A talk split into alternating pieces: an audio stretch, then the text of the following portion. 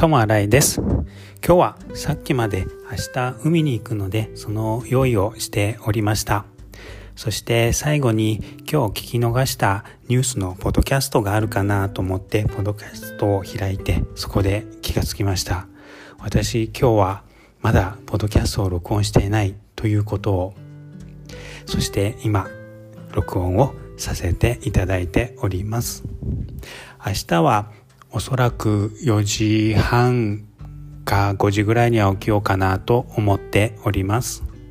それから用意をして朝のうちに亀と鳩にパンをあげに行ってそれからバスがあればバスでバスがなければ電車で台北駅まで行こうかと思っております。明日晴れればいいなと思ってこれから寝ようと思っております。それでは皆さんおやすみなさい。ともあらいでした。ありがとうございます。